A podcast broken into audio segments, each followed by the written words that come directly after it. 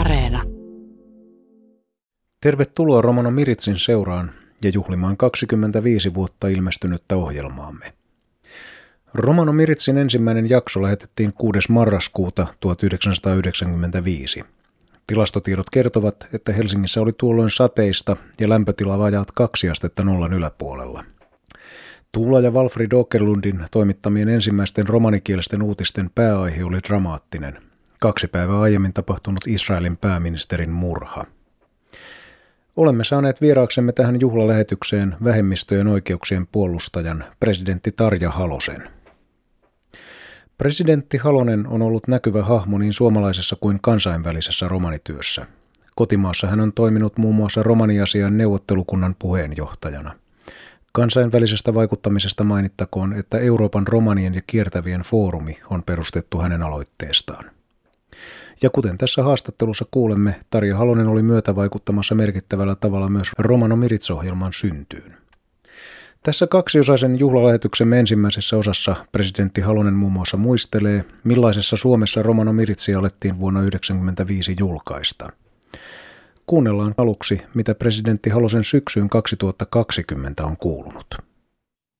No tätä samaa pimeyttä, mitä muillakin, ja sitten tätä koronaa ja sen mukaisia säännöksiä, mutta sinnitellään. Kyllä joulu tulee, on lunta tai ei, ja sen jälkeen tulee kevät, ja varmaan ollaan jo pidemmällä rokotusten kanssa, niin kyllä tämä elämä voittaa. Teiltä ilmestyi hiljattain kirja Erään aktivistin tarina, joka kertoo yhteiskunnallisesta työstänne kansalaisjärjestöissä ja näin ollen myös työstänne vähemmistöryhmien oikeuksien puolesta puhujana. Millaisen vastaanoton kirja on saanut? Kirja on saanut erinomaisen hyvän vastaanoton, mutta täytyy kuitenkin sanoa, että mä olen ollut kyllä auttamassa pitkälti sen kirjan valmistumista, mutta kyllä se on Katri Merikallio, joka sen kirjan on tehnyt, ja hänelle kaikki kiitokset. Meillä oli sellainen ajatus, että kun yleensä niin tehdään muistelmia, joista mä itse kieltäydyn, koska jäljellä oleva aika, mitä meillä täällä ihmisillä rajallisesti on, niin mun mielestä se pitää käyttää maailman parantamiseen eikä vanhan muisteluun. Niin me puhuttiin siitä Ilkka Taipaleen ja Vappu Taipaleen ja sitten Katrin kanssa, että pitäisi enemmän tuoda esiin sitä, että kuinka suuri merkitys Suomessakin tällaisena pohjoismaisena niin sanottuna hyvinvointiyhteiskuntana niin on kansalaisten omalla suoralla toiminnalla. Eli juuri tällaiset erilaiset kansalaisjärjestöt. Et koskee se sitten eläkkeitä, koskee se terveydenhuoltoa, koskee se kulttuuria tai mitä muuta tahansa. Niin yleensä ihmiset on jo pitkän, pitkän aikaa aiemmin tehnyt näitä asioita, mitä ne sitten tulee valtiovallan tai kuntien suojelukseen. Että tässä mielessä me haluaisimme kertoa, että yhteiskunnallisen aktiivisuuden tärkein osa on useimmiten julkisuudessa pimennossa. Ja sen vuoksi niin tämä kirjan nimi on Erään aktivistin tarina. Ja sitten kustantaja on sitä mieltä, että siinä pitää olla kasvot. Ja, ja minä sitten olen se tunnetuimmat kasvot, mutta siellä on koko joukko muita ihmisiä, joista tekin saatatte sitten tuntea osa. En malta olla kysymättä myös radio-ohjelmastanne täällä Ylellä. Teitte muusikko Iiro Rantalan kanssa Tunne ja järki -nimisen kuusiosaisen sarjan, jossa keskustelitte musiikista. Minkälainen kokemus tuon sarjan tekeminen teille oli? Se oli uudella tavalla jännä ja kiva, mielenkiintoinen. Me emme tunteneet edes Iiron kanssa kovin kummallisesti toisiamme ennen kuin Iirolta tuli se idea, että tehdään tämmöinen, niin kuin hienosti sanotaan, musiikkilajeittain, genreittäin tämä tämmöinen, missä soitetaan levyjä ja sitten keskustellaan siitä. Ja mieluiten sellaisia alueita, joista, joista ainakaan jompikumpi ei tunne. Ja minulla niitä alueita oli tietysti useampia, mutta yllätyksekseni muun muassa räpin osalta niin minä tunsin melkein paremmin kuin ammattimuusikko. Minkälaista palautetta tuosta sarjasta on tullut? Sekä Iiro Rantala että, että myöskin Ylen puolelta niin on sanottu sitä, että se on saanut erittäin hyvän palautteen. Ja mä luen, että se toinen idea, että ihmiset uskaltaisivat kuunnella sellaista musiikkia, jota ei ole heille aikaisemmin tuttua, niin, niin siihen tuli rohkaisua. Eli mun periaatteeni on, jonka sanoin siinä ohjelmassakin, että jos et ole koskaan kokeillut, mistä tiedät, pidätkö siitä, että maista edes. Ihan niin kuin lapsille sanotaan ruokapöydässä. On varmaan jossain määrin epätyypillistä, että entinen valtionpäämies lähtee tekemään tämmöistä radio-ohjelmasarjaa, ja mielestäni oli teiltä erityisen rohkea lähteä ammattimuusikon kanssa tekemään keskusteluohjelmaa musiikinlajeista, joita ette tunne erityisen hyvin. Lähetystä tehtiin myös suorana, joten mistään tällaisesta varman päälle pelaamisesta ei ainakaan voi puhua. Kertooko tämä asetelma teidän ennakkoluulottomuudesta vai, vai mahdollisesti Suomen ja suomalaisten tietynlaisesta tasa-arvoisuudesta, kun presidenttikin voi tällaiseen lähteä meillä, vai olisiko tämä yhtä lailla mahdollista muuallakin? No voi olla, että se olisi muualla harvinaisempaa. Että ehkä se kertoo meidän yhteiskunnasta, mutta toisaalta niin ehkä on niinkin, että mä itse olen sanonut, että tämä on parasta aikaa elämässäni siinä mielessä, että varsinaiset työt on tehty ja mä olen moninkertaisesti nyt eläkkeellä ja voi siinä mielessä tehdä kaikkien niiden asioiden puolesta työtä, mikä minusta on, on mukavaa ja taide kuuluu niihin. Mutta kaiken kaikkiaan niin mä voin sanoa niin, että en aio museoitua. Presidentti Halonen, teimme tätä haastattelua Romano Miritsi-ohjelman kaksikymmentäviisivuotisjuhlan merkeissä. Te olitte Onneksi aikanaan... Olkoon. Onneksi olkoon. Kiitoksia paljon koko toimitustiimin ja tuotantotiimin puolesta. Olitte aikanaan ehdottamassa ohjelman perustamista toimiessanne romaniasian neuvottelukunnan puheenjohtajana. Mun ajatuksena, niin kuin muidenkin, jotka sitä ehdotettiin, meidän ajatuksena oli silloin kertoa Ylelle, että romanikielen säilyminen Suomessa niin on tärkeä asia. Ja sitten pitäisi olla jotakin semmoista innostusta tai ideaa, että sitä saa niin kuin palautetta myöskin julkisuudesta tavallaan, että, että se on olemassa. Ja, ja näin ollen niin sitten ehdotettiin tätä ja se meni yllättävän helpolla Yleisradion puolta lävitse. Kaikki kiitos vielä yhteiselle Yleisradiolle, mennään jälkeenpäinkin. Ja, ja tota, sen vuoksi onnittelut tästä kaksikymmentäviisivuotisjuhlavuodesta, niin tulee todella sydämestä. Mä sanoisin vielä niin, että se on myöskin ulkopuoliselle, sellaiselle, joka, jossa, jolla ei ole siihen niin kuin kieleen suoraan niin kuin kosketusta, niin se on sellainen kiva muistutus. Ihan samalla tavalla kuin meillä on nyt myöskin tuu saamenkielisiä uutisia ja selkokielisiä uutisia ja muita, niin se kuvastaa tätä meidän maailman moninaisuutta. Et siinä mielessä ihan kiva, että te olette jatkaneet sitä näin hyvin. Ja sitten samalla niin esimerkiksi mulle tulee tietysti mieleen kaikki ne vanhat tutut, joiden kanssa silloin tehtiin vanhan aikaan yhteistyötä. Mainitsittekin, että tuossa kun teitte tämän ehdotuksen Ylelle, niin Yleltä ainakin vastaanotto oli positiivinen. Muistatteko reaktioita romaniyhteisöstä tai muualta yhteiskunnasta?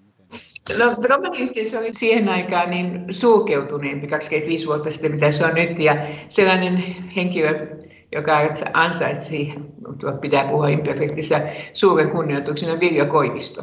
Nimittäin Suomen romaneilla oli vähän sellainen käsitys, että tämä romanikieli on tämmöinen salakieli, että sitä ei edes opeteta ulkopuolisille. Ja kun Viljo Koivisto teki Suomi, Romani, Englanti sanakirja, niin meidän piti käydä erikseen pyytämässä niin sanotusti vanhoilta lupaa, että, että tämmöinen voidaan tehdä. Ja muistan silloin, kun mä selvittelin sitä pitkään heille, että esimerkiksi Unkarissa romanikieli on ihan yliopistossa opistettavaa kieliä, ja että siitä olisi omat etunsa, että tästä tehtäisiin julkisempi. No lopulta sitten sanakirja valmistui, ja sillä, sillä lupauksella sitten, että sitä ei saanut mainostaa julkisesti, mutta sen sai laittaa kyllä valtion painotuskeskuksen näyteikkunaan. Ja kyllä se siitä sitten se tieto on levinnyt. Ja minun mielestäni niin kannattaa olla ylpeä tällaisesta omasta kielestä, joka on säilynyt vuosituhansien ajan kaikesta painostuksesta huolimatta. Ja sitä kannattaa myöskin sitten käyttää. Ja toivon, että nuorisolapset omaksuisivat myöskin romanikielen puhumalla vanhempien ihmisten kanssa ja opiskelemalla sitä itse. Romanien kohdalla me ei voida tehdä samaa kuin saamelaisten kohdalla. Saamelaisilla on ollut näitä kielipesiä paljon tehokkaammin, koska he asuvat alueellisesti tietyssä osassa Suomea. Vaikka kyllähän saamelaisistakin nyt niin kuin Lapin jälkeen niin suurin osa on, on sitten pääkaupunkiseudulla, on nämä sitisaamelaiset, mutta, mutta romanit on niin sanoisiko hajallaan tai tasaisesti pitkin maata, että, että tällaisen niin kuin kielituen antaminen pienestä asti ulkopuoleltakin, koska välillä on ollut aika vaikeaa puhua omaa kieltä, niin, niin se on vähän mutkikkaampi asia.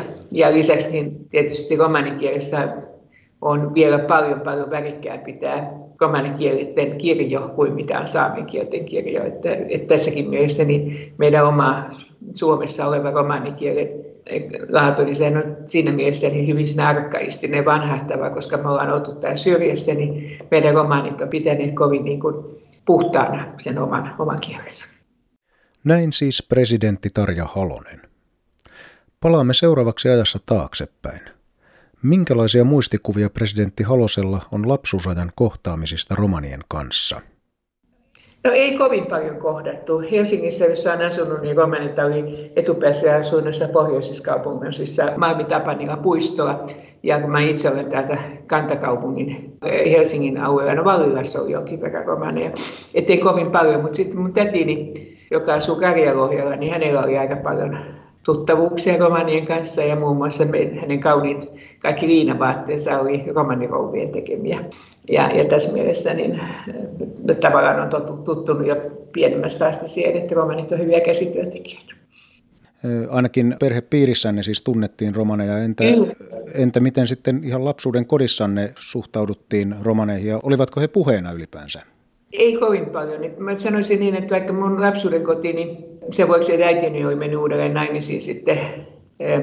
Minun isäni ja äitini erosivat, kun mä olin hyvin pieni, parivuotias, niin, niin sitten isäpuoleni, joka tuli sitten joitain vuosia myöhemmin kuvaan, niin hän on, hän on ruotsinkielisiä.